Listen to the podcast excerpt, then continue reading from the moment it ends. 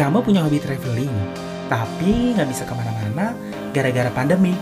Ya udah, dengerin aja kisah perjalanan di podcast Jalan-Jalan Cuap-Cuap. Di sini juga ada tips seputar traveling. Penasaran? Langsung aja ya, dengerin podcast Jalan-Jalan Cuap-Cuap. Podcast Jalan-Jalan Cuap-Cuap dipersembahkan oleh denganwahyu.com.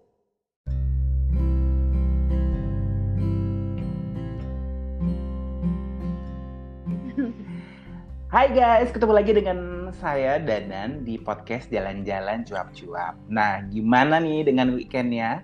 Nah, hari ini tuh aku ada nggak sendirian, karena biasanya kan sendirian nih. Nah, di ujung sana itu ada seorang temen nih. Ada siapa di ujung sana? Hai, ada saya Noni atau kalau biasanya mungkin nggak tahu ya Nan kalau pendengar kamu baca blog juga kalau baca blog uh, mungkin tahu saya punya blog namanya nonihairani.com Terus podcastnya apa kak? kenapa Kalau kakak podcastnya apa? kalau aku podcastnya ngobrol dengan Noni Ngobrol dengan Noni. Diikuti ya, di follow ya, ngobrol dengan Noni. iya makasih Nah, eh, mungkin kita akan ngobrol-ngobrol santai, ngobrolin traveling. Eh, aku mau tanya, kapan terakhir traveling kak? terakhir awal Maret ada ke Kuala Lumpur eh, tiga hari Tiga hari. Mm-mm. Itu tapi nggak lama dari itu udah mulai lockdown ya? Iya, sebenarnya sih satu minggu setelah itu Malaysia langsung lockdown sih. Oke, oke, oke. Tapi di oke. Indonesia belum ada kasus. Jadi Ya, kita awal- belum ada kasus. Nah, Benar. kayaknya kasus di Indonesia awal-awal minggu kedua ya, pertengahan ya. Kalau nggak salah. Atau awal sih, sekitar tanggal 7 atau 8 gitu deh. Benar, benar banget. Hmm. Dan gue hoki banget dong. Gue itu 28 Februari Mm-mm. baru balik dari Rusia. Oh iya, tapi kamu udah punya masalah belum sih di sana? Nah, di sana nggak masalah. Cuman pesawatnya kita itu kan transit tuh di Thailand. Oh oke. Oh iya, Thailand kan dari sejak awal udah ada kasus mereka. Ya, itu makanya Thailand juga udah mulai ketat mereka Mm-mm. gitu. Terus kamu Pas- gimana waktu itu? Eh, pas berangkat sih nggak terlalu ya, nggak Iya. terlalu. Maksudnya waktu itu masih ada pesawat dari Cina juga karena di eh, conveyor apa namanya di conveyor yang tas itu Iya iya itu iya. sebelahnya kita itu ternyata pesawat dari Cina gitu. Kita kan sempat transit tuh Mbak. Transitnya lama lah.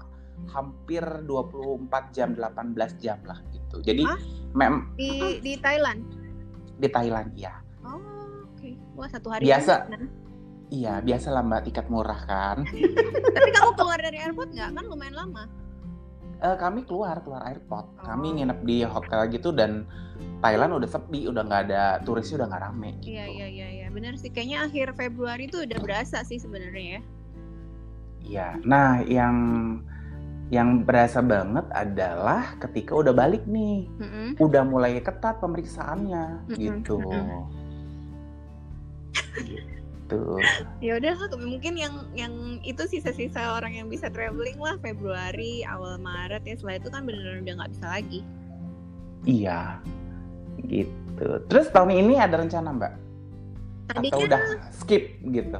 tadinya kita punya banyak sekali rencana tahun ini karena kebetulan suami aku juga dia punya project gitu sama satu company gitu kan buat buat penelitian di beberapa tempat. Jadi kita pikir oh ya kayaknya tahun ini kita bakal pergi ke sini sini sini sini sini. Terus dia punya apa namanya eh kayak seminar juga. Terus kita juga pasti setiap tahun akan pulang ke US kan buat Natal. Kayaknya semua bakal skip sih Nan. Iya, aku juga kayaknya baru berani traveling mungkin eh merencanakan lah itu Januari mungkin tahun depan lah. Iya, soalnya kan Desember eh bukan Desember malah November kan udah mulai dingin lagi kan. Takutnya dia muncul lagi. Oh iya bener juga ya. Eh bukan muncul lagi loh, sekarang juga belum habis kan? Iya, kita udah belum siklus kedua lagi ya. Gelombang kedua belum. Iya, makanya serem kan? Bener-bener gitu.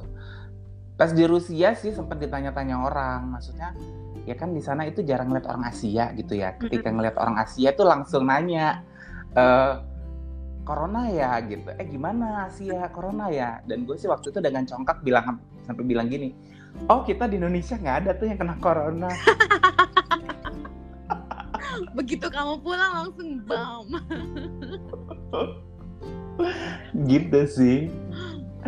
Aduh lucu deh gue kalau inget itu sumpah bener deh gue kayak ya ampun. Oh gue sih yang bikin takut sebenarnya ini. Jadi kantor gue kan agak-agak uh, ketat lah dengan masalah isu seperti ini gitu ya jadi pas gue berangkat tuh belum ada kayak nota dinas lah gitu buat uh, buat pencegahan dan sebagainya gitu Makanya belum ada Nah. protokol kan belum ada protokol. Nah, begitu gue pulang, itu ternyata langsung lah keluar protokol bahwa kalau gue melakukan perjalanan ke luar negeri harus izin direksi, gitu-gitu deh. Heeh. Terus begitu gue balik Harus dari karantina.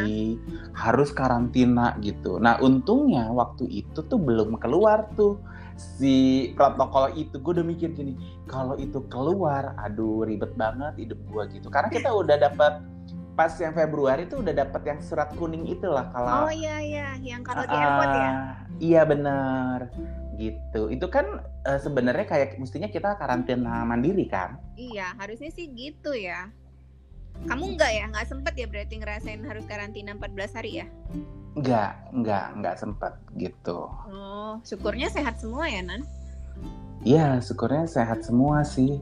Gitu. Mana itu kan dari Thailand kan, maksudnya kan yang memang udah ada kasus gitu. Tapi memang di pesawatnya aku pikir protokol kesehatannya juga udah ketat lah, nggak kayak Indonesia lah gitu. karena waktu sebenarnya waktu pas kamu pulang itu mbak rasa sih nggak ada satu airport pun yang siap sih sama COVID-19 Benar-benar, terutama Indonesia. iya kan masih baru kan semua bingung harus ngapain harus diapain Iya. Ini gue ada cerita lagi mas sebenarnya, tapi kita nanti nggak jadi ke poinnya nih. Tapi lucu sih sebenarnya ceritanya. Teman gue terjebak. Ada ya- punya temen yang terjebak nggak di mana gitu gara-gara gara-gara covid ini. Ah, teman Mbak Noni ada di apa namanya eh, Korea Selatan Mm-mm. karena pas yang lagi heboh heboh lagi awal awalnya itu dia kebetulan masih bisa masuk ke Korea Selatan Oke. terus eh, pas begitu dia masuk udah nggak bisa lagi jadi Korea udah tutup gitu loh jadi tinggal kayak mereka tuh sisa-sisa turis yang bisa masuk ke Korsel terus Terus terus ada juga travel blogger yang kebetulan aku udah pernah ketemu juga sih dia eh dia sebenarnya nggak dibilang terjebak nggak terjebak lah di antara itulah ya karena lagi berangkat ke Iceland oke. jadi agak susah karena waktu itu bordernya Eropa mulai tutup Mm-mm. jadi hampir seluruh tiket pesawatnya dia berubah ngeri sih Oke. Nan itu kalau dipikir-pikir Iya sih. Kayak serba nggak pasti kan? Iya, terus gini juga ya Nan, kalau Mbak mikir waktu itu gini, kalau misalnya kita travelingnya emang ada budget gitu ya, maksudnya budget lebih oke lah ya harus karantina atau tiba-tiba nggak boleh terbang, jadi jadi kan kita harus nginep di hotel. Nah, itu kan semua pakai uang sendiri Nan. Iya, benar. Jadi itu yang kepikiran sama gua, untung gua nggak ke lockdown di Rusia gitu kan. Kamu nggak seneng ya kalau ke lockdown di sana? Ya nggak mahal-mahal amat juga sih Rusia lah dibandingkan negara Eropa yang lain kan ya. Heeh, heeh, heeh. eh susah nggak sih bikin visa ke sana? Eh nggak ah nggak susah. Tapi memang agak strict sih. Maksudnya kita tuh harus sesuai dengan IPIN. Maksudnya kita hotelnya tanggal berapa itu harus sesuai, nggak boleh lebih, nggak boleh kurang. Oh gitu. Gitu. Iya. Tapi katanya sih kabar terakhir tuh akan ada e-visa deh. Oh ya? Oh, iya. Eh visa itu hanya boleh masuk ke satu kota. Oh di ini. Di aduh. Iya satu kota lupa gue apa sih? Aduh, iya ya. di satu kota terus hanya beberapa hari aja nan kalau nggak salah 8 Iya. atau 7 hari gitu i- eh, e-visanya. benar-benar enggak katanya sih ke depannya sih gue nggak tahu ya kalau ke depannya kalau yang itu benar Kalau yang itu benar aduh sih kotanya apa kok jadi bego sih gue tapi yang, yang jadi masalah tuh nggak ada penerbangan direct dari Indonesia ke kota itu gitu Bukan Moskow ya? bukan kota aduh kenapa gue jadi bego itu kotanya keren banget itu loh mbak yang ada istananya Anastasia itu, film Anastasia itu. Iya, tapi Mbak juga lupa nama kotanya sih. Tapi kan kalau Iya. cuma tujuh hari sayang nan tujuh apa berapa gitu kan? Cuman Iya, benar. beberapa hari doang. Gue cuma tiga hari di eh, empat hari di situ rasanya pengen balik lagi. Makanya kan kemarin kalau ke lockdown seneng juga. Iya sih. Kalau temen gue itu sialnya dia ke Jepang, Mbak. Jadi sebenarnya yang yang ribetnya tuh gini. Hah. Dia itu kerjanya di Thailand. Oke. Kerja di Thailand terus dia liburan ke Jepang. Mm-mm. Terus pesawatnya itu pakai Vietnam Air kan gitu. Ya ampun. Nah, jadi kan mesti transit nih gitu. Nah, pas mau balik itu ternyata pesawat Vietnam Air-nya tidak bisa membawa penumpang yang ke Thailand. Jadi dia hanya membawa penumpang dari Jepang ke Vietnam gitu. Hmm. Gitu. Terus dia di terus dia last minute ditolak gitu kan. Bingung dong teman gua. Iya. Terus nasib saya kayak mana? Ya nasib kamu ya pilihannya kamu kembali ke negara kamu, eh Mm-mm. kamu kamu kembali ke Thailand atau saya sarankan sih balik ke negara kamu gitu. Karena waktu itu kalau mau masuk Thailand tuh udah harus ada surat tes rapid. Harus ada Oh iya surat bebas surat corona. keterangan ya. Oh, ya. Mm-mm. Dan itu ternyata kalau di Jepang kalau lo belum ngedrop, lo nggak ada gejala itu nggak bisa gitu. Oh gitu ya. Iya, oh, bingung dong teman gua. Mm-mm. Terus gimana? Kan nelfon gua kan terus kayak mana? Udah deh, gue bilang gitu. Sekarang gini aja, gue bilang gitu. Pulang ke Indonesia, tapi pastikan sampai ke Indonesia. Maksudnya cari pesawat Garuda Indonesia, gue bilang gitu.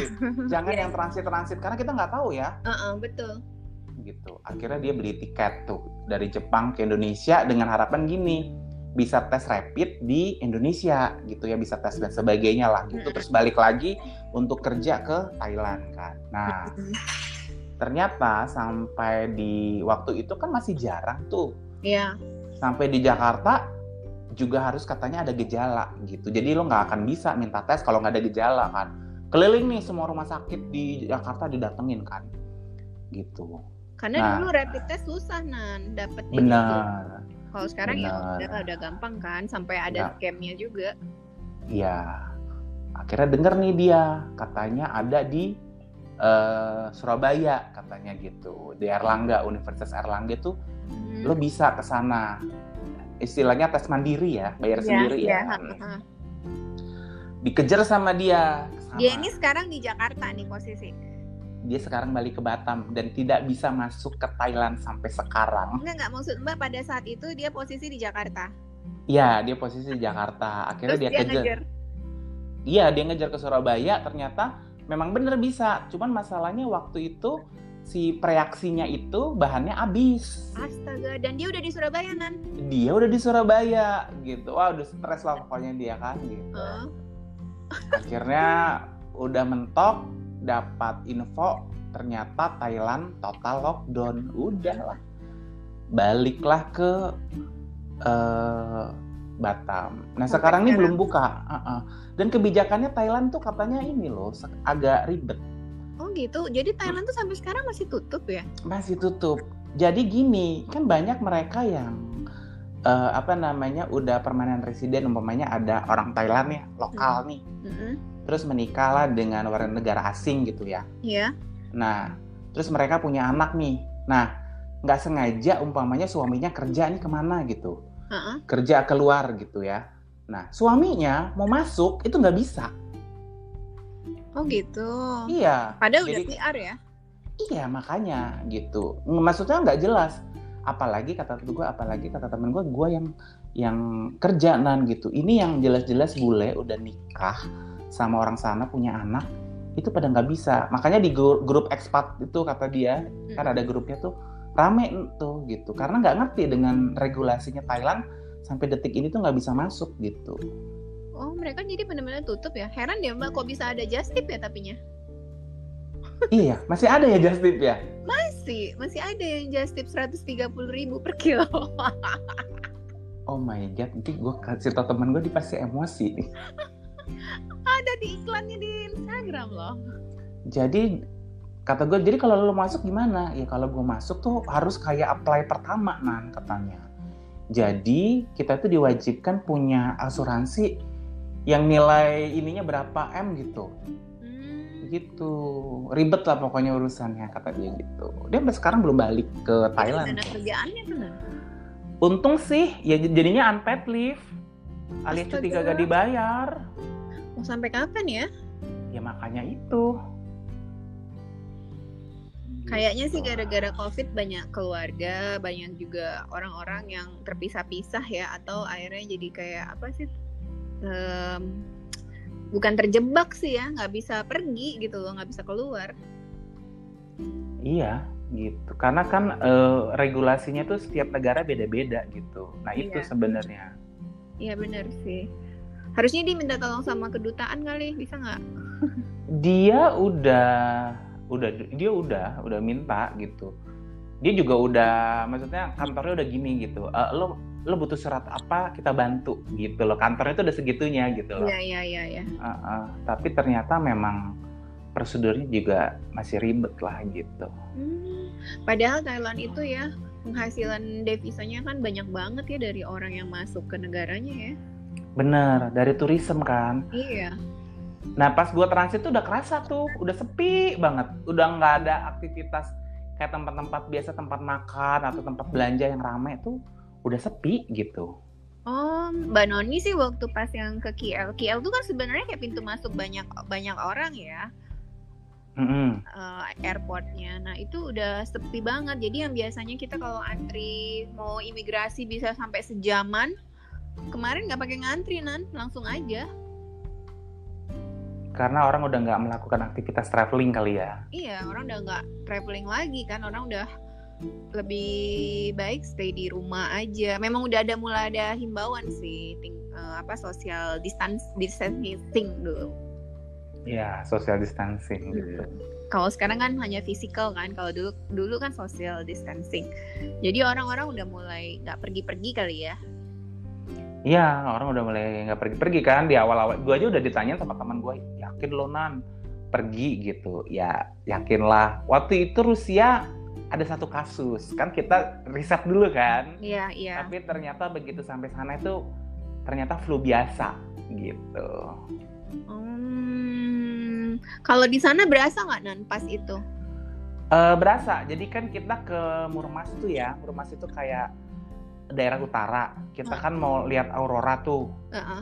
nah jadi si apa namanya kayak si travel agentnya itu bilang waktu itu ngubungin kita supaya kasih DP dia bilang gitu Hmm. kita tanya kenapa iya soalnya banyak wisatawan kita nih cancel gara-gara ini nih gitu Ya, kalau kami kan kami tuh pasti datang gitu ya iya ternyata begitu sampai sana tuh memang eh, nggak terlalu rame juga gitu terutama kayaknya turis-turis dari kan sebenarnya yang rame itu turis-turis dari Cina kan Iya. waktu itu kan Cina lagi udah lagi naik-naiknya kan orang udah Iya. nggak melakukan aktivitas traveling juga kan ke sana gitu.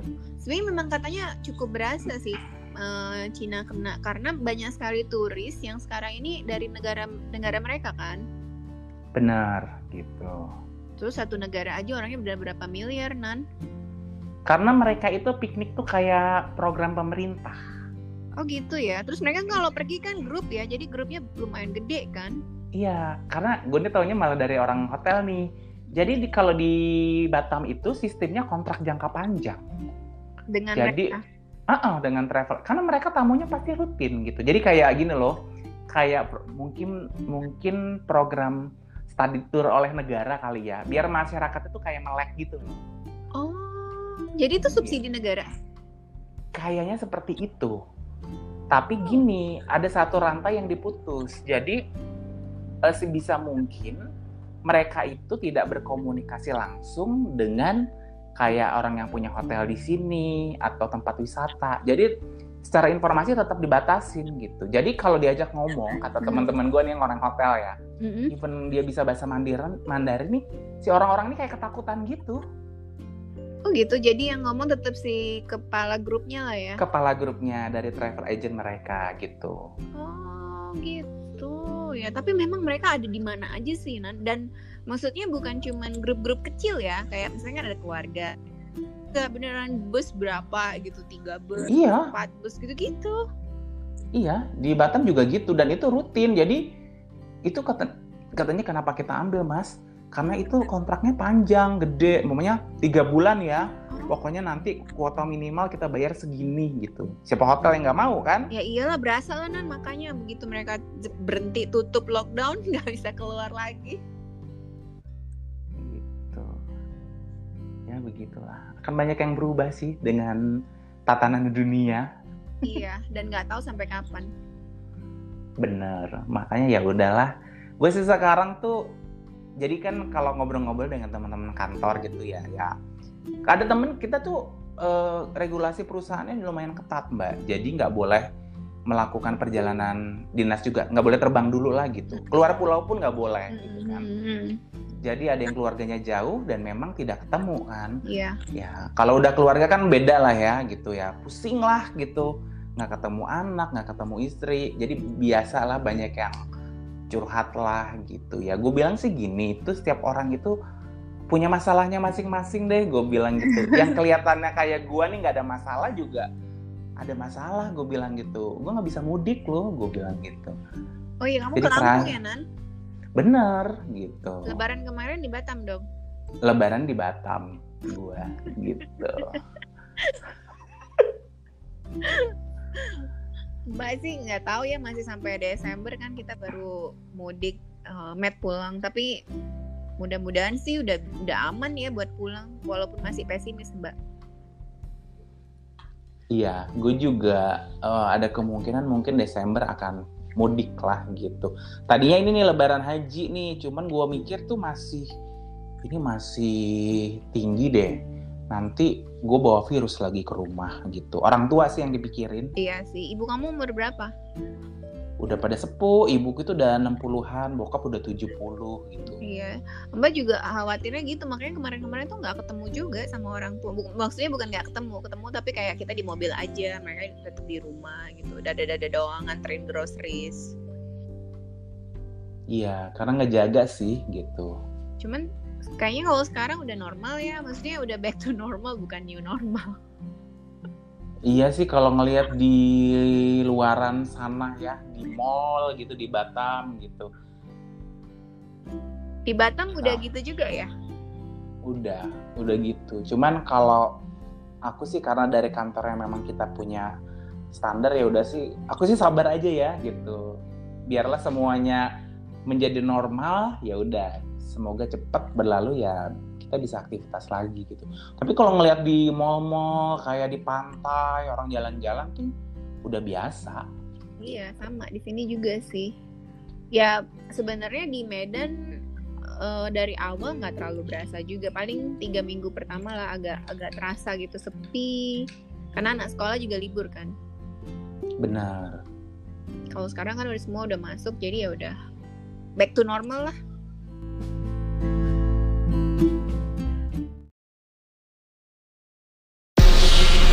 Podcast Jalan-Jalan Cuap-Cuap.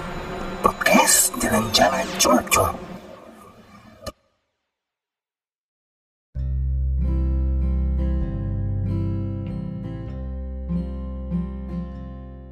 Di Medan kasusnya gimana? Naik terus nan. Kayaknya Oh, semua sama kasus ya. naik deh.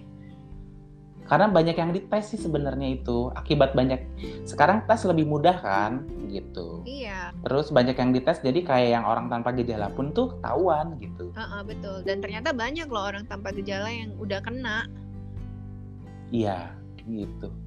Dan bisa jadi nih ya, kita ini kan udah kena, terus kita nggak ada gejala, terus imun kita itu udah muncul juga bisa kan kayak gitu. Iya bisa. Kita tuh curiga karena waktu pas pulang dari US kita sakit kan sampai Mm-mm. hampir tiga mingguan gitu flu sih sebenarnya. Tapi kan memang kayak gitu kan gejalanya.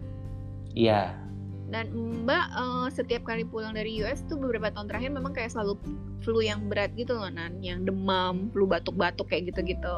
Jadi kita mikir kayak oh ini cuman itu. Sekarang tuh curiga, jangan-jangan kemarin kita kena juga ya.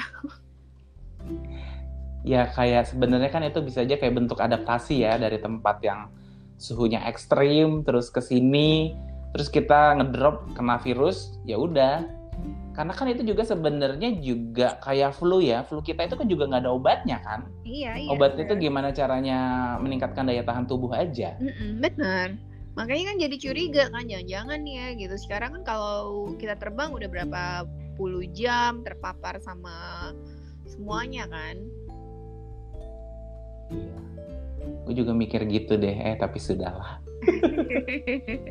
Eh tapi kami kemarin sempat agak rame loh. Jadi ceritanya itu ada satu office boy di kantor cuman tes reak, tes rapid.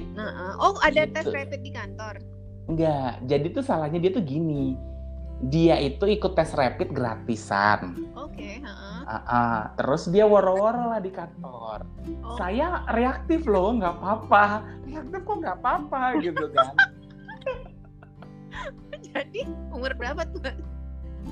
20-an something gitu kan. Dia dengan bangganya bilang kalau dia tuh rapid test gratis gitu kan. Iya dan hasilnya reaktif tapi dia nggak apa-apa. Reaktif, iya tapi nggak apa-apa. Di follow up dong sama HSE kan. Iya. Akhirnya begitu tahu confirm langsung yang kita tuh tadinya masih split walk ya. Ya. Nggak, nggak ada split walk. Semua pulang kantor disemprot disinfektan. Ya ampun jadi WFH semuanya. Ya, WFA habis itu dibikin schedule eh, tes rapid kan semua di rapid. Hmm. Kemudian yang reaktif di follow up untuk eh, swab test. Alhamdulillah sih nggak ada yang positif. Oh syukurlah. Gitu-gitu ya yang bikin serem. Oh di Medan ada kejadian juga nan. Jadi kita kan selalu belanja, kami kan selalu belanja ke satu supermarket gitu ya. Mm-mm. Nah waktu pas mau lebaran, seminggu sebelum lebaran, tiba-tiba ada berita. Tapi berita itu kayak ada enggak ada enggak gitu loh, ngerti kan? Iya, nggak nggak pasti nggak jelas Iya, gitu nggak kan. pasti. Ya. Terus dicari-cari di koran juga kok nggak ada. Ya, maksudnya ada yang ngasih berita tapi kok banyak yang nggak juga gitu kan. Jadi bingung ya. Jadi di kasir si supermarket itu ada yang kena COVID nan. Mm-mm. Iya. Dia dia tuh tesnya hari dia tesnya hari Jumat.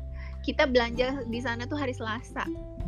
Oke. Mbak Noni tuh rasanya kayak pengen muntah-muntah saking stresnya. Ya kan siapa yang tahu ya kita ketemu sama dia.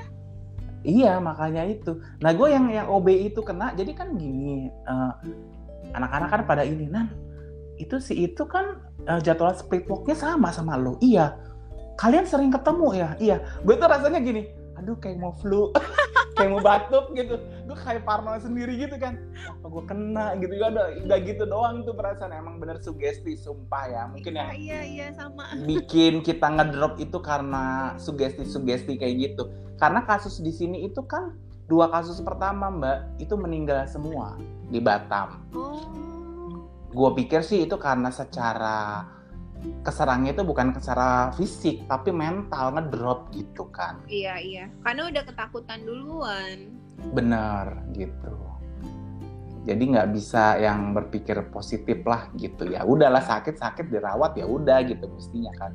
ini enggak kan pada stres lah akhirnya pokoknya dua kasus pertama di sini pada meninggal semua gitu Itu umur berapa nan?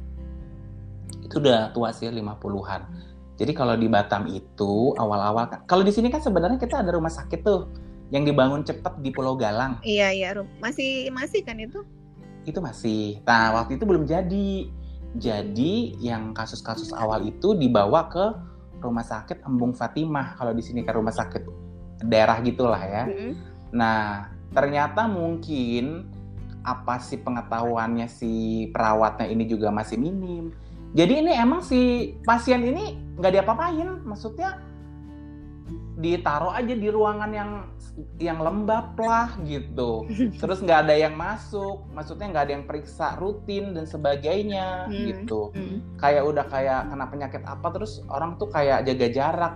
Terus kesiannya lagi akhirnya eh, keluarganya juga nggak boleh gitu makanya akhirnya kemarin juga ada beberapa kasus akhirnya kan ngelihat ini kayak malah nggak keurus di rumah sakit daerah ya udahlah mending kalau apa apa karantina mandiri gitu ada akhirnya sempet sih jadi kayak isolasi mandiri aja lah gitu Mm. karena memang kalau di di rumah sakit eh, daerah gitu yang mungkin peralatannya nggak lengkap. Waktu dulu itu kan juga belum ada hazmat kan. Iya betul. Pada kekurangan kan. Nah itu juga mungkin mereka nggak jadi nggak ngurusin kan gitu. Jadi dua orang awal-awal itu juga meninggal lah gitu. Tapi kalau sekarang tuh karena ada rumah sakit Galang ya. di Galang ini peralatan lengkap sih, kayaknya kasus meninggal udah nggak ada lagi kalau di sekarang. Oh di Medan sih kayaknya masih ada deh Nan. Gitu. Masih kalau di Medan sih masih ada yang kasus yang meninggal. Cuman mbak tau gak sih udah kayak 2-3 minggu ini udah gak terlalu ngikutin lagi Sekilas-sekilas aja Aku sih juga. Aku pokoknya eh, jujur, kalau kata orang gini, wih lo kayaknya nggak stres non ya, lo bikin konten happy happy masak gitu. Ya itu sebenarnya kan pelarian gua kan. Pokoknya di tiga minggu pertama itu rasanya tuh gua stres banget gitu. Perasaan yang ada di otak gua itu kayak kita itu mau ngadepin apa ya perang atau apa gitu. Kan tiba-tiba semuanya sepi. Terus kita dalam suasana yang tidak pasti gitu kan. Secara secara ekonomi gitu kan secara ya politiknya juga ikut-ikutan lah gitu. Jadinya gue ngerasanya tuh memang di tiga minggu pertama. Tapi memang mungkin salah satu tipsnya memang tidak terlalu mengikuti berita sih. Makanya gue juga nggak terlalu update sih. Jadi kan kalau di kantor gue tuh ada update yang sehari berapa orang gitu kan dari Iya. RC itu gue skip sih biasanya. Gitu aja. Oh. Mbak sih sekarang tetap ngikutin tapi udah nggak kalau dulu kan kayak wah hik- hikmat banget gitu ngebacain semua berita. iya kalau dulu semua gitu berita dibacain, semua YouTube sampai Mbak follow beberapa dokter-dokter gitu di YouTube yang dari luar hanya untuk pengen tahu ada apa ya, gimana ya. Oh sekarang sih udah udahlah skip aja males juga capek dengerin berita begituan terus. Iya, gitu. Ya, paling yang gue lihat tuh klasternya. Nih ada klaster baru nggak gitu? Karena kan biasanya gitu. Kalau di Batam itu gitu. Klaster apa nih? Oh, klaster tukang es gitu. Jadi ada tukang es kena nih. Dia udah ke mana aja nih keliling nih gitu. Nah, gitu. Paling yang gue lihat yang gitu-gitu lah. Mbak sih baca ya berita-berita besarnya aja lah ya berita apa tapi udah nggak ngikutin kayak dulu kan semuanya tuh di semua apa sih namanya channel berita di follow sekarang ya udah nggak lah pelan-pelan dikurang-kurangin Iya, daripada stres aja lah gue pikir gitu. Ya udahlah. Karena yang ditakutin adalah mental kita malah ngedrop kan gitu. iya kayak kamu sempat ngerasain nggak yang awal-awal ada covid itu yang misalnya keluar rumah atau lihat kerumunan kamu langsung kayak gatel-gatel batuk demam Iya, iya Ngerasain? kerasa. Mbak juga sih. Sekarang masih ngikutin protokolnya COVID-19 nggak? Misalnya kayak pulang dari luar langsung mandi, cuci rambut, semuanya kayak gitu-gitu masih nggak Nan?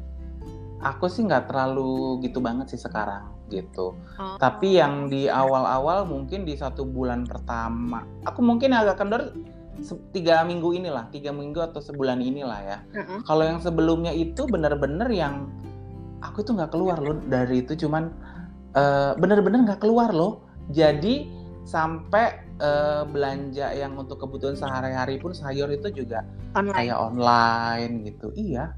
Oh kita gitu, masih, dan- kami masih keluar Nan satu minggu sekali gitu. Terus sampai hari ini pun Mbak masih pulang groceries itu semua dicuci, bukan dicuci apa sih namanya? Di disinfektan ya. Disinfektan, Uh, gitu. terus kalau terima paket juga di disinfektan terus ditaruh di luar lagi ber- berhari-hari. Bisa kayak kalau mbak tahu itu barangnya nggak terlalu penting-penting banget bisa 3-4 hari di luar rumah. Masih kayak gitu. terus pulang dari mana-mana pasti mandi cuci semua semuanya walaupun dipikir-pikir udah nggak seketat kayak awal-awal lah Iya. Gue gue sempet gini deh, yang di awal-awal itu sampai kayak gini. Ini jangan-jangan gue sendiri nih yang parno kayak gini. Jadi bener loh, gue keluar pagar aja enggak loh. gue keluar pagar aja enggak gitu. Gitu kan. Emang beneran kan eh, awal-awal juga working from home kan gitu. Jadi gue udah beneran nggak keluar pagar, nggak ngapa-ngapain gitu. Tapi gue pikir-pikir kayaknya juga eh, terlalu berlebihan juga lah gitu. Ya udahlah sekarang sih udah sebulan ini udah oke gitu tapi gue menghindari kerumunan jadi kalau eh, kayak temen umpamanya ngajak nongkrong atau mungkin ke mall gitu gue kayaknya belum dulu deh Mbak juga enggak. Tapi Mbak udah mulai keluar kota karena kan ada kerjaan juga kan ke Eco Lodge kemarin ke Bukit Lawang terpaksa harus pergi. Ya tuh pergi lah gitu tapi nggak mau pergi di weekend karena weekend kan pasti mereka lumayan rame. Iya, Sekarang kan eh, tempat wisata rame loh. bener di Batam juga rame. Iya kan? Tempat wisata tuh mulai rame karena eh, kit- kami mulai buka Eco Lodge itu di Bukit Lawang akhir Juli. Nah, seka- udah mulai tamunya tuh weekend udah mulai banyak. Terus kemarin Mbak datang ke sana hari Jumat pagi eh, di sungainya itu udah udah mulai ada pengunjung. Bukan mulai sih, memang udah ada pengunjung lah. Gitu. Batam juga udah rame sih cuman gue juga nggak terlalu inilah udah. Oke deh gue membatasi diri. Eh sempet sih kemarin. Paling gini kalau gue kan eh, sebulan belakangan ini juga udah karena split walk dan kita harus ke lapangan gue tetap ke lapangan. Cuman kan kalau ke lapangan ataupun kita naik kapal gitu ya ke pulau-pulau itu kan kapalnya kita sendiri Mm-mm, gitu terus kendaraannya juga kita sendiri ya gue pikir sih itu aman. masih masih aman lah gitu. Iya. Itu sih. Tapi ini tuh sebenarnya kesempatan dia buat naikin eh, tujuan wisata tujuan wisata lokal, ya kan? Benar, benar sih. Kemarin juga sempet sih gua berapa ya?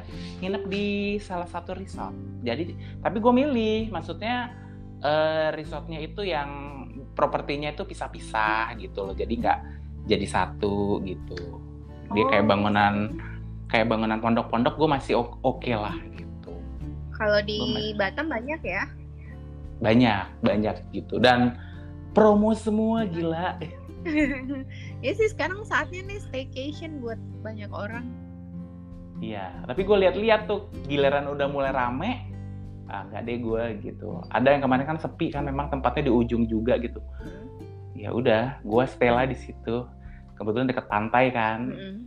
gitu Kita sih enggak lah ya belum belum ada pergi-pergi sih. Aku sama Matt belum ada keluar. Tapi sama sama keponakan, adik gitu, ya itu tadi pergi ke Bukit Lawang. Cuman nggak nginep nan. Di sini jarang ada resort juga sih yang satu-satu pondoknya. iya ya kalau di itu Eco Lodge itu dia sih eh, tempat nginepnya gimana bangunan besar gitu Eh, nggak bangunan besar satu bangunan enggak sih. Jadi kayak satu bangunan isinya 10 kamar misalnya. Terus jadi per komplek per komplek gitu loh. oh oke Terus ada yang enam, ada yang empat. oke dan mbak lihat-lihat kayaknya orang lebih pilih pergi ke luar kota atau pergi ke nggak tahu sih kalau ada yang udah milih untuk staycation ya tapi maksudnya pergi keluar kota mungkin karena outdoor ya orang masih agak takut untuk indoor kali ya Bener, bener sih. Orang kalau outdoor kan secara sirkulasi lebih bagus nih. Mm-mm. Kalau indoor kan ya gini aja sih analoginya. Kayak Batam dengan Singapura tuh nggak jauh. Mm-mm. Tapi mereka banyak banget kan gitu. Karena apa? Mereka itu kan naik MRT dan itu sirkulasi udaranya ketika satu gerbong aja sudah terkontaminasi virus, ya udah itu nyebar semua kan. iya benar makanya ini tapi tanggal 29 Juli apa tanggal 28 Juli ya bioskop mau buka loh nan gue pengen sih, cuman gue agak mikir juga. Itu AC-nya kan jadi satu, kecuali gue pakai respirator. itu apa sih namanya ada masker yang Mbak lihat di di Instagram ya. Jadi ibu istrinya siapa gitu salah satu pembesar tentara atau apa gitu lah ya. Dia pakai pakai maskernya tuh keren banget nan yang kayak bersah bersihin udara juga. Kayak ada filternya itu. Mm-mm, keren banget kan? Tapi kan harganya luar biasa ya 22 juta, Bu. Eh, iya, iya. Oh, kemarin dia teman gue itu nawarin. Nih, katanya. Pakai ini aja, katanya gitu. Berapa deh? Gue tanya. 22 juta. Apa sih namanya tuh masker apa ya? gitu. Gila. Tapi gue kayaknya belum deh gue. Belum lah gue kalau bioskop lah mikir-mikir juga gue. Mungkin kalau mau nonton mesti datang show yang pertama kali. Gue liat bioskopnya, rame apa enggak? Di Batam kan lumayan banyak ya. Mm-mm. Di Batam itu ada 6 kalau nggak salah. Kota sekecil ini 6 loh bioskop. Oh iya ya. Iya. gitu. Terus akan nambah lagi sih, karena bakal ada mall baru nih. Hmm. Nah, bakal nambah lagi katanya gitu. Tapi memang kan kalau di sini kan banyak anak muda, maksudnya usia produktif yang memang pasarnya ada sih, walaupun banyak juga gitu. Oh, sama ini, sama Singapura. Orang Singapura kan suka banget ke Batam nonton. Murah ya Nan. Eh Nan populasi di Batam berapa sih? Ber- Jutaan juga sih kalau nggak salah, tapi gue nggak tahu sih. Oh iya ya banyak juga dong Nan. Mm-mm. Jadi kalau laju demografi, jadi ini nih gue laju demografi itu Batam dalam kurun waktu 10 tahun Ya. kenaikannya bisa 20 kali. Wow. Karena kan banyak pendatang kan. Dan pendatangnya menetap ya Nan. Pendatangnya menetap kan. Kalau dulu kan sebagai pusat eh, kota industri ya, proyeksinya kan gitu. Mm-mm-mm. Nah, jadi banyak lah didatangkan gitu. Jadi kalau gue tanya-tanya teman-teman gue yang udah senior tuh, mereka itu biasanya kalau dari Jawa itu kayak program di snaker gitu. Siapa yang mau di Batam gitu, ada pabrik gitu. Nah, kayak sebenarnya tuh kayak program transmigrasi, cuman lebih kayak buat industri. Oh iya. Makanya banyak Hmm, gitu. Kalau transmigrasi kan dulu buka lahan ya. Iya, gitu. Oh gitu ya. Mbak pikir itu ke Batam itu ramenya cuman weekday Nan. Enggak sih, rame juga. Setiap hari itu rame gitu. Pas Tapi ya, sekarang ini sektor pariwisata ya lumpuh. Singapura sama Malaysia nggak bisa masuk karena kan pasar terbesar itu. Iya betul. Singapura itu dari mungkin dari Januari kali ya. Jadi pekerja yang dari Singapura gimana Nan? Kan banyak pekerja mingguan tuh.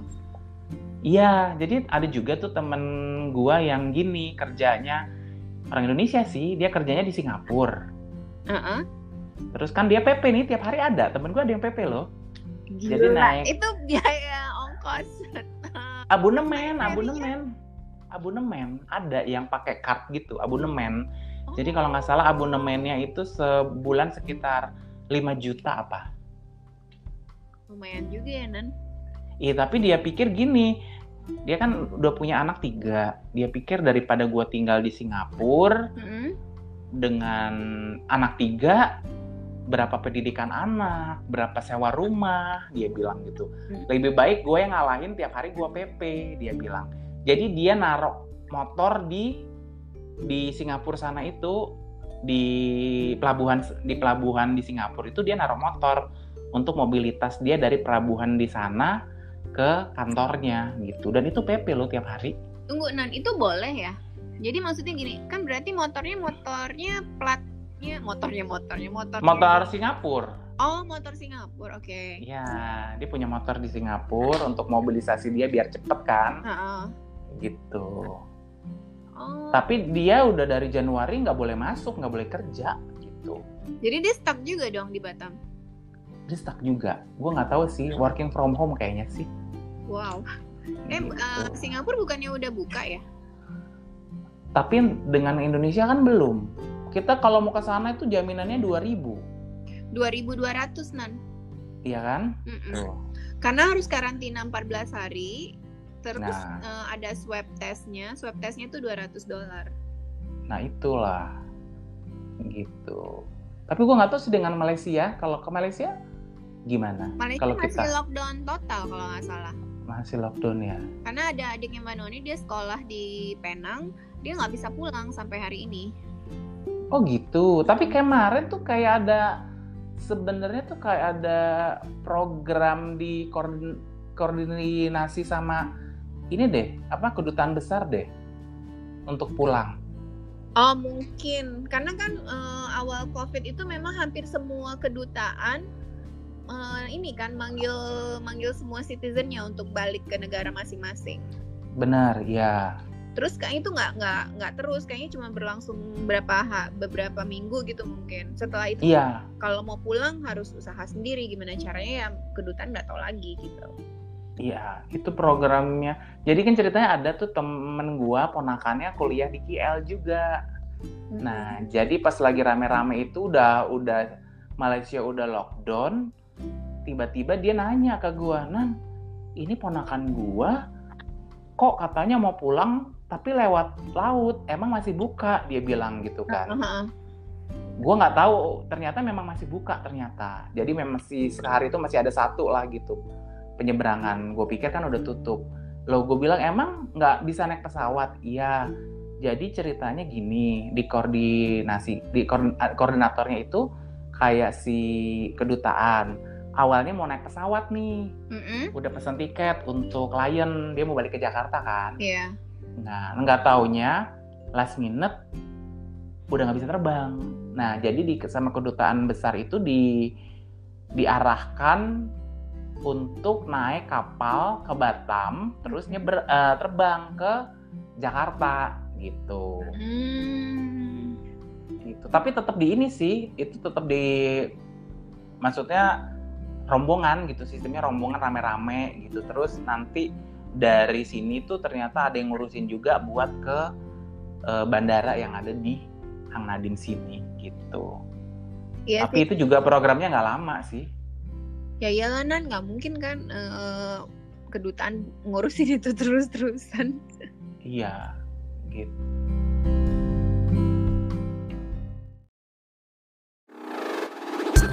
Sebentar lagi Anda akan menyaksikan podcast Jalan-Jalan Cuap-Cuap yang dipersembahkan oleh dananwahyu.com.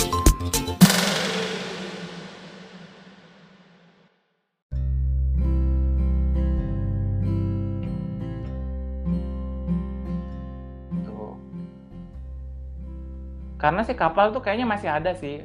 Ya itu tapi sebenarnya mungkin untuk kebutuhan logistik ya. Iya mungkin untuk ya pengiriman kargo ya. Iya, gitu. Karena temen gue masih ada yang usaha ku- usaha kue masih kirim lapis legit loh ke Singapura. Bisa ya. Iya. Oh gitu ya ternyata bisnis di Batam tuh lumayan juga internasional ya Nan. Ya iyalah. Jadi kalau termasuk gini ya, eh, kan kalau di tempat kerja gue itu ada pulau namanya Pulau Pemping. Heeh. Nah, Pulau Pemping itu nggak deket, eh nggak jauh dengan Singapura sebenarnya deket lah gitu. Nah jadi eh, orang-orang di pulau-pulau itu, ibu-ibunya tuh kadang ngambil job jahitan tuh dari Singapura. Oh. Jadi kan iya ambil job jahitan, umpamanya kan kayak ada orang penjahit apa gitu kan. Nah, dia tuh terus nanti berapa helai gitu dibawa lah ke pulau itu dijahit gitu. Eh menarik ya Nan. Menarik. Pengen tinggal di Singapura di Batam. Menarik. Tapi kan kalau sekarang itu eh, nggak seterbuka dulu ya. Kayaknya dulu itu mungkin katanya ada yang bilang lo pakai KTP Batam aja bisa nyebrang gitu kan ya. Mm-mm. Sekarang tetap pakai inilah Paspor. jalur imigrasi ya gitu. Yang yang seru juga tuh di Batam sebenarnya banyak tempat wisata ya Nan. Ya, Batam tuh banyak tempat wisata, tapi aku pikir tapi ya ini jadi sebenarnya sayangnya tuh kayak gini loh, orang-orang terutama orang Indonesia ya, Mm-mm. mem- memikirkan Batam itu sebagai sebuah tempat transit doang sebelum lu jalan-jalan ke Singapura atau ke Malaysia gitu. Iya iya. Karena memang dari dulu kan di pikiran kita tuh memang Batam ya hanya sebagai kota industri bukan kota wisata Nan.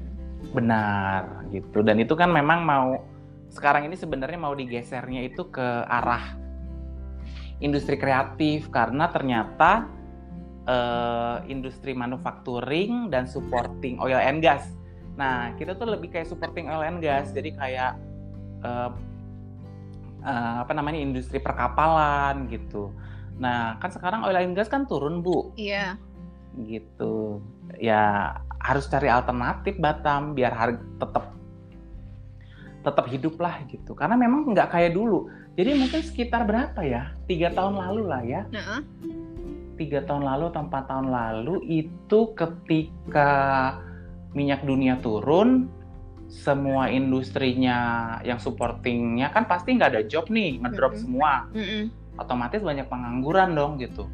Itu banyak loh uh, pulang kampung sampai ribuan orang Oh iya. dari Batam. Iya. Gitu. Jadi memang Batam itu tidak seperti dulu, tidak kalau orang-orang bilang itu pokoknya Batam itu nggak semenarik dulu lah gitu. Karena memang makin ke sini tuh regulasinya makin ketat gitu. Pertama kalau dulu kan boleh judi ya. Heeh. kalau judi itu itu istilahnya ya zaman zamannya boleh judi kan banyak tuh orang Singapura judi ke sini Mm-mm. Nah itu jadi tukang ojeknya para penjudi penjudi aja tuh bisa kaya di Batam itu Wow, Mbak baru tahu loh Iya. kalau judi di Batam udah nggak bisa lagi nan. nggak bisa lagi tapi masih bisa mbak diakalin iya tetep ya Apa sih yang nggak bisa ya jadi eh, kalau kita ke arah Nongsa Nongsa Utara tuh ya eh Iya. Batam Utara kalau kita ke daerah-daerah resort itu nanti kalau kita ngelihat itu di perairan internasional ada satu kapal yang parkir aja di situ Oh. dia tidak pernah ke mana-mana katanya itu Heeh. kapal buat judi jadi Tapi naik perairan internasional. iya Jadi kalau dia ditangkap dia akan bilang dia kan ada di perairan Singapura gitu ya. bener tapi tetap kalau orang yang mau berangkat judinya itu dari eh, Batam tapi kalangan tertentu lah ya gitu Oh gitu. gitu tapi memang kalangan nggak semua kalangan kan Iyalah, kayak dulu Heeh, gitu. Belum tentu itu kayak mungkin eh, ini nan kayak klub-klub gitu kan, ya VIP kelas lah atau apa. yang bener punya member. bener member member ya betul Heeh. Karena kan kalau udah udah ada larangan kan lebih gimana ya gitu. betul betul banget gitu tapi sih kalau menurut gue pribadi harusnya dilegalkan aja lah kayak Malaysia tapi peraturannya jelas siapa yang boleh masuk siapa yang enggak gitu kan Iya kayak yang digenting. kayak gitu digenting kan. iya gitu pokoknya Batam tuh agak menyedihkan lah sekarang gitu kata orang-orang nggak semanis dulu Oh, terus ya. Mm-mm. terus ini kan surganya Justip bu Justip dan barang-barang KW lah ya Iya iya. Itu Kan kalau nggak salah dulu Mbak pun- eh, pernah belanja di Korea eh, kayak satu online shop Korea gitu ya. Pasti Mm-mm. namanya pokoknya adalah gitu ya. Dia belanja yang kayak kosmetik gitu, skincare tepatnya. Terus eh, pas Mbak belanja dia nggak bisa kirim nan karena kena eh, red light. Pokoknya Oke. itu tuh kiriman nggak bisa masuk Indonesia lah karena pajak apa segala macam. Jadi dia bilang nanti kita mau akalin, kita mau masukin dari Batam. Jadi kayaknya mereka bikin kantor di Batam atau warehouse gitulah di Batam. Nah, jadi memang itu kan ngakalinnya gitu. Karena kan kalau barang tuh dari Singapura ke Batam itu nggak kena pajak kan. Oh, oke.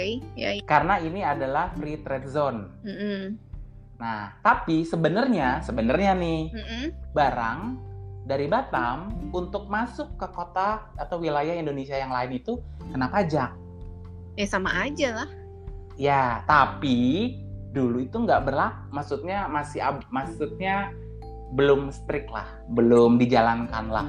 Mm. Jadi kayak makanya di Batam itu online shop, jualan HP apa itu tumbuh subur lah gitu. Nah, belakangan tertib nih Bu sekarang Bu. Oh. Jadi para pedagang-pedagang online itu sampai disuruh mencantumkan fotokopian NPWP-nya kalau lo mau ngirim barang gitu.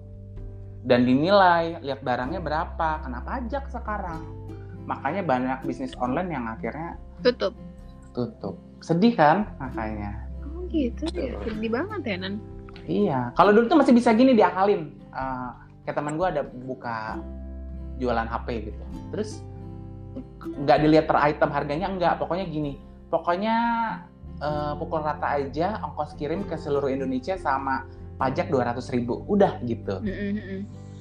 Nah sekarang itu enggak. Dilihat ini barang. Makanya sekarang suka banyak barang tuh mentok di bandara. Gitu. Karena memang ya? Iya gitu. Pokoknya menyedihkan lah. Banyak bisnis-bisnis online yang akhirnya tutup lah. Oh alah. Karena lumayan loh bu. Gue pernah ya. Gue bukan justip sih. Nah. Temen nitip sepatu gitu. Gue kan tadinya agak males sebenarnya. Cuman karena ini teman deket. Heeh. ya udahlah ya. Jadi ternyata gue baru tahu kalau sepatu Skechers itu yang keluar di Indonesia sama Singapura beda model ya. Iya. Heeh. Nah titip lah dia beli kan. Terus gue bawa lima sepatu lah ya nyebrang tuh dari dari Singapura ke Batam. Mm-mm. Ya udah nggak masalah gitu, biasa aja. Hmm. Gitu. Tapi begitu kamu mau kirim ke orangnya, misalnya orangnya lagi di luar kota, ya berarti harus dikenain pajak ya. Iya, nah tapi masih tricky. Jadi waktu itu kan masih berlakunya abu-abu lah. Terus gue mau kirim, terus dibilang lah sama si JNE-nya gini, Mas ini kena pajak loh, gini gini gini gini. Oh, kalau nggak kena pajak gimana? Dulu kayaknya enggak. Bi- bisa dia bilang. Jadi dibuka aja, dibongkar Mm-mm. kotaknya, terus Mm-mm. kotaknya dilipat, terus si sepatu ini jadiin satu, terus dibilang dibilang aja barang bekas gitu, sepatu bekas gitu. Tapi kalau dibawa langsung sama orangnya nggak kena gitu, Nan. Kalau hand carry sih, kalau masih limit tiga biji enggak lah. Kalau HP aja keluar Batam tuh tiga biji, dua biji masih oke. Cuman kalau lo udah lima biji lewat bandara, wah udah ribet tuh.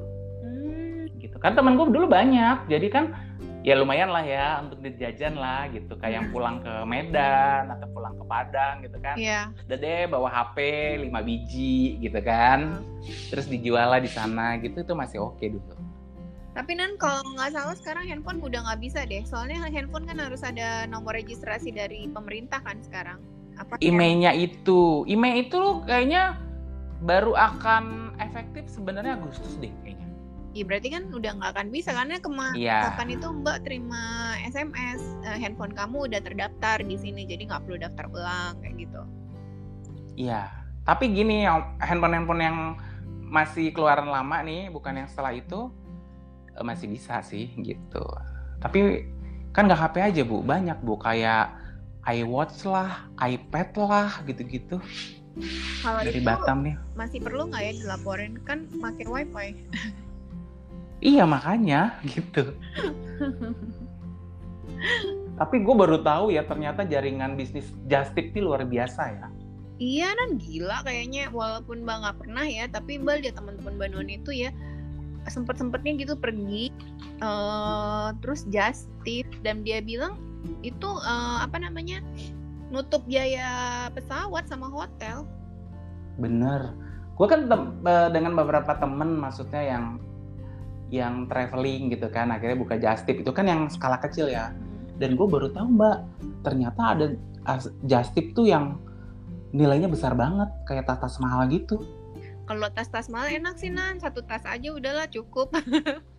eh enggak. Jadi cerita nih gue jadi kan gue ada temen. Dia tuh di sini sebenarnya pedagang HP lah cuma hobi traveling gitu kan. Hmm. tapi networkingnya bagus nih gitu. Nah, terus dia itu disuruh kalau nggak salah belanja Mm-mm. tas Mm. tas LV itu 20 biji Oh my god nan. itu jadi gini dia itu katanya lo mau jalan nggak jalan-jalan gratis gitu kan Nah, oh mau mau gitu Oh Oke jadi lah dia jalan shopper dia jadinya. iya terus dia jalan nih du- terus dia kan ke jalan terus tapi biayanya semua itu ditanggung kayak eh, apa namanya tiket hotel dan sebagainya lunas taksi dan sebagainya gitu kan. Senang dong dia jalan-jalan gratis kan Hmm. gitu. Nah ternyata sebelum dia berangkat nih dari sini Iya. itu udah jadi jualan justip juga. Jadi dia itu kayak bawa empe-empe segala macem. Pokoknya udah networkingnya itu udah udah kuat. Minyak angin bener deh. Sampai dia bilang tuh eh, naik pesawatnya yang yang apa namanya bagasinya besar dan ternyata bagasinya itu tuh dijualin. Gitu. Oh, dia tuh jadi sebenarnya kurir ya nan. kurir benar. Kurir. Dia tuh dibawain duit cash dibawain kartu kredit gitu. Dia udah gini ini kalau gue nakal gue kabur kata dia. Bisa aja gitu kan. Nah sampailah dia ke beberapa kota. Nah ternyata juga baru ketak tahu gue jadi kalau di toko di LV gitu ya Hmm. di apa itu kan limited kita nggak beli nggak bisa beli banyak kan Iya, kalau nggak salah satu orang satu atau dua gitu deh. maksimal tiga deh kalau nggak Oke. salah nah ternyata di sana itu udah nunggu Oh, orang. Jadi bukan nunggu, gini udah kerja sama sama eh, travel agent. Jadi ada tamu gitu ya, bawa bawa tamu gitu. Nah pinjemlah si paspornya tamu-tamu ini gitu. Jadi udah di jaringan juga ya. Iya, jadi ditawarkan dengan keuntungan kalau nggak salah itu eh pokoknya satu orang tuh dapat sejuta atau lima ratus ribu deh gitu. Dipinjam paspornya untuk belanja itu gitu. Hmm. Jadi kerjasama sama satu travel agent gitu. terus gue nanya dong ke dia terus untungnya gede nggak gede banget nan jadi dari refund tax-nya aja gede banget dia bilang Iya, gitu. Kan bisa Betul. gitu. Jadi dia tuh bawa sekitar 20 produk lah. Maksudnya ada tas ada dompet dan sebagainya gitu sampai tiga kota. Nah udah gue tanya capek nggak lo? Gila nan katanya gue sih dia bilang gitu kalau disuruh lagi gue minta upah dia gitu karena gue ngitung untungnya gede banget ini gitu kan Iya. Itu gimana nan dia masuk ke Batamnya aman ya custom? Nah, itu gue juga tanya. Terus kayak mana lo bisa masuk ke Batamnya? Ternyata di Canggih udah ditunggu sama jaringannya. Oh, jadi mereka memang udah mau bilang sindikat kok kesannya kayak kriminal ya, tapi maksudnya Iya. ada udah ada apa ya nan? Apa istilahnya? Jaringan lah. Iya, iya, iya, udah ada jaringan ya. Iya. Jadi barang ini udah di split. Ada yang di Singapura, terus ada yang ngambil terus langsung terbang ke Jakarta, ke kota mana. Terus ada yang masuk lewat Batam gitu. Oh my god, gue bilang gitu. Segitunya ya. Gue bilang gini, mungkin itu ya, biar kita cepat kaya ya. Gue bilang gitu. Eh, coba ya nan. Tapi kan mereka gitu pasti udah punya pasar, Bu. Maksudnya udah punya berani berani nyuruh kurir, Ya, Berani modalin kurir. Aja. Kita cuma pergi aja ngambil barangnya. kata temen gue capek loh bener jadi kata dia gini jadi kan gue lagi asik nih jalan-jalan gitu ya di Milan di mana gitu Toto di telepon sekarang juga ke toko ini karena di sana udah ada yang nunggu gitu gue bilang gini lu udah kayak kurir, kurir narkoba lo gue bilang gitu Karena kan dia harus nunggu yang dari grup-grup tadi yang mau dipinjam paspor kan. bener bener gitu Ya emang namanya kerja nggak ada yang enak lah. jadi barang yang dia bawa itu tiga travel bag gede itu Gila ya, gila gila tahu nggak Nan ini tadi teman Banuan itu baru posting ya di Mhm. Belgia toko toko apa namanya high end bag gitu lah ya. Eh, Mhm. itu ngantri Nan baru dibuka hari ini orang langsung ngantri. terus setelah di tertutup di lockdown gitu dan toko baru buka dan orang tuh Ngantri. sampai antri-antri Iya. saking pengennya belanja gitu iya ya. iya dan sebenarnya ini nggak cuman di Belgia karena beberapa minggu lalu mbak sempat baca di negara mana juga gitu juga sama dan si ada beberapa brand besar mereka ngeluarin kayak berita gitu ya ngasih tahu kalau selama COVID-19 penjualan mereka itu bukannya nurun tapi tambah gede. Iyalah, hiburan orang kan belanja, Bu. Belanja online. Gitu kebayang yang ini mau beli, oh kita mau GoFood aja. Nih orang belanja tuh belanjanya barang-barang yang harganya luar biasa itu. Iyalah. Itu gue lihat tuh di postingan temen gue Singapura tuh banyak diskon Singapura, tapi sampai mau beli kalau masuk sana aja nggak ada. Jadi sebenarnya kanan kalau mbak pikir-pikir tuh yang yang banyak ngeluarin eh, apa namanya dek- bukan deklarasi apa sih kayak statement kalau mereka bankrupt gitu-gitu kan atau tutup tokonya itu yang retail ya Kayaknya retail sih, Iya, bener. karena- Yang dia ada toko fisik ya.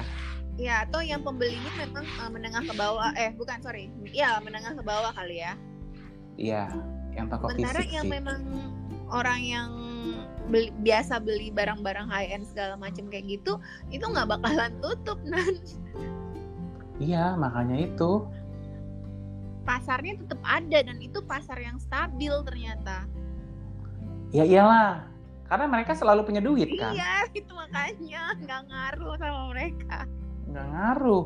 Kalau kita kan masih ada tanggal tua, tanggal muda, Bu. iya benar-benar gue sampai mikir kayak oh gitu jadi itu sebenarnya emang yang pas makanya benar juga ya eh, barang-barang high end itu mereka nggak perlu sale mereka tuh nggak perlu apa namanya eh kayak khawatir gitu ya karena selalu pasarnya mereka benar-benar stabil ya Ya, kayak gue lihat satu toko online Instagramnya nih, gue juga iseng sih. Jadi ada salah satu online shop, kayaknya besar dia di Batam, Hah? tapi kayaknya dia itu punya kerjasamanya linknya networkingnya di Singapura gitu kan. Heeh. Jadi tuh gue lihat tuh di Instagramnya itu sirkulasi barangnya gila, cepet banget. iya ya Jadi dia barang itu tetap lo datang dari Singapura gitu. Ada yang modelnya inden, ada yang modelnya juga apa namanya eh, ya emang ready stock gitu. Jadi mereka nyetok gitu. Terus kan gue sering lihat mereka jualan ya, maksudnya live gitu ya. Heeh.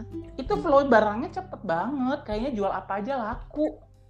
Makanya masker aja Nan, masker tuh ada yang jual sampai 900 ribu itu habis Nan. LV itu. Bukan masker, masker. Iya, masker LV. Buk, ini bukan masker LV.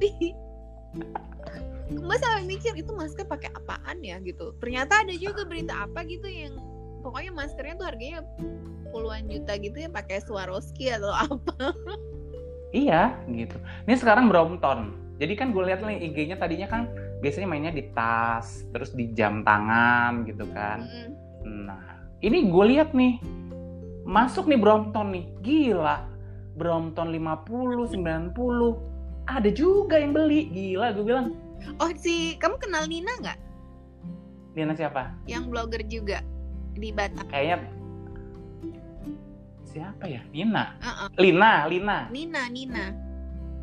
Oh nggak tahu aku. nggak tahu ya dia kalau nggak salah ini mbak em, baca IG story-nya cuman sekilas-kilas ya Ah, ini beberapa hari lalu dia posting dia suka posting sih posting kayak kayaknya ada satu toko sepeda di Singapura mungkin yang orang suka beli gitu loh ke situ dan minggu Oke. minggu ini udah nggak bisa beli sama sekali padahal harganya tuh di atas 30-an juta nan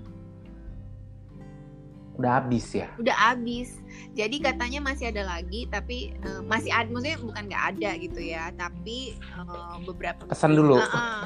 beberapa minggu lagi ini lagi happening nih di Batam nih. Wah, gue lihat nih foto-foto ya orang-orang tuh ada geng sepeda Brompton gitu kan. Gila gue bilang. di Medan juga sih cuman ya mbak nggak tahu ya mereka naik sepeda apaan tapi ya ada Mm-mm. banyak banget yang naik sepeda Ya, kalau sepeda sih memang lagi happening ya gitu. Mm. Tapi sepeda-sepeda mahal kan kalau di Batam karena masuk lewat Singapura mungkin lebih murah kali ya. oh iya juga ya jadi Brompton itu berapaan di sana nan yang standar Nggak tahu gua, gua ngeliat sih ada 30, 50. Cuman kalau teman gue bilang gini, udah lu jangan sekarang belinya. Kenapa? Tunggu-tunggu aja tiga bulan. Nanti banyak juga yang second bagus dia bilang gitu.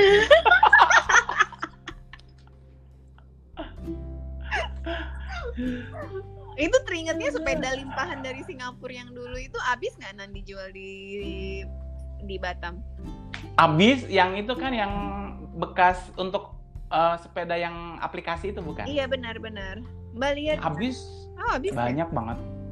Banyak. Itu banyak yang mau keluar di ngejual keluar Batam loh, Mbak.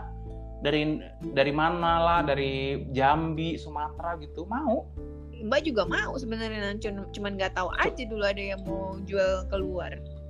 Ya biasanya kalau yang begitu kan mereka partai besar, cuman Hmm, mungkin lewat kapal atau diselundupin atau gimana gitu kan. Iya iya. Kemarin yang sempat rame ini sepeda listrik. Oh iya. Jadi Itu ceritanya Singapura. Jadi kan ceritanya Singapura ada regulasi baru sepeda listrik tuh nggak boleh karena eh, bahaya numbur orang. Apa? Numbur orang. Oh iya. Mm-mm. Jadi kan kalau kayak GrabFood gitu ya, kayak GoFood kalau di sana itu pakainya kan sepeda listrik nih. Heeh. Nah, mereka itu walaupun di istilahnya di area-area tempat-tempat umum tuh kebut juga kan jadinya kan. Iya iya. Udah bahaya itu. Jadi ternyata dilarang. Jadi sempet tuh yang harganya 9 juta langsung tuh di sini cuma 5 juta gitu. Sepeda listrik. Lumayan ya Nan. Iya. gitu. Cuman kan di, di Batam juga nggak pas lah sepeda listrik. Jalannya Naik turun. masa jalan sama motor. Iya betul. Tapi kan jalan di Batam tuh besar-besar Nan. Iya, bener sih. Besar nggak terlalu rame. Eh nggak tahu juga ya Mbak cuma dua kali sih ke Batam. Kayaknya nggak terlalu rame kan? Sekarang lebih besar lagi, dibesarin lagi. Oh iya. Jadi ada beberapa ruas jalan itu yang bisa muat 8 larik mobil. Gila, gede amat. Iya, karena memang, memang desainnya gitu. Terus Itu desainnya jalan hub- di sana itu jarang ada yang boncel-boncel ya Nan? Iya. Gitu deh. Ini sebenarnya kita ngobrol apa ya? Nggak tahu. Kamu kan tadi tema temanya scam. Mbak udah coba Scam. lari ke scam, kamu balik lagi ngobrol-ngobrol ini. ya. Ngobrol-ngobrol apa ya ini? Ngobrol santai. Jadi semuanya dari kesimpulan ini apa? Nggak ada. Kesimpulannya kita harus tetap bertahan di rumah lah. Iya, Sampai akhir tahun nggak ke mana-mana. boleh lah ke Gitu. mana-mana tapi lokal aja. Udah Iya. satu jam lebih loh, Nan. Nggak kerasa ya ya ampun ya udah ada pesan-pesan buat gini buat pendengar setia aku juga kayak pendengarnya banyak aja Ya apa ya, nggak ada ya sebenarnya. Pokoknya jaga kesehatan lah kita semuanya ini. bener gitu gue kangen Medan loh pengen jalan-jalan ke Medan sebenarnya cuman cuman lihat sikon deh Kayak Ecolodge ya. Eh mm, pengen deh eh berapa jauh sih dari Medan ke Ekolot tiga jam dua jam setengah Oh. tiga jam gitu deh oke It's okay ya wis lah udah sejam mbak thank you banget nih Mhm. sampai Udah ketemu tem- lagi ya nan Iya. Ya. Eh besok-besok aku di diajakin collab dong. iya iya makanya mbak lagi mikirin temanya apa mbak ini kamu nih tadi temanya scam malah ke mana-mana jadinya Nggak apa-apa. Gitu. Ya wis lah. Mhm. Thank you, Mbak. ketemu lagi ya nan terima kasih diundang Sama-sama. Sampai jumpa. bye Bye.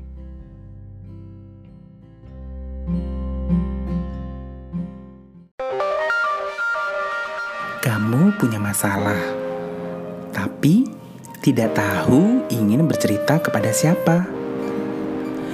Memang sih, bercerita tidak selalu menyelesaikan masalah, tapi setidaknya dengan bercerita kamu menjadi lega.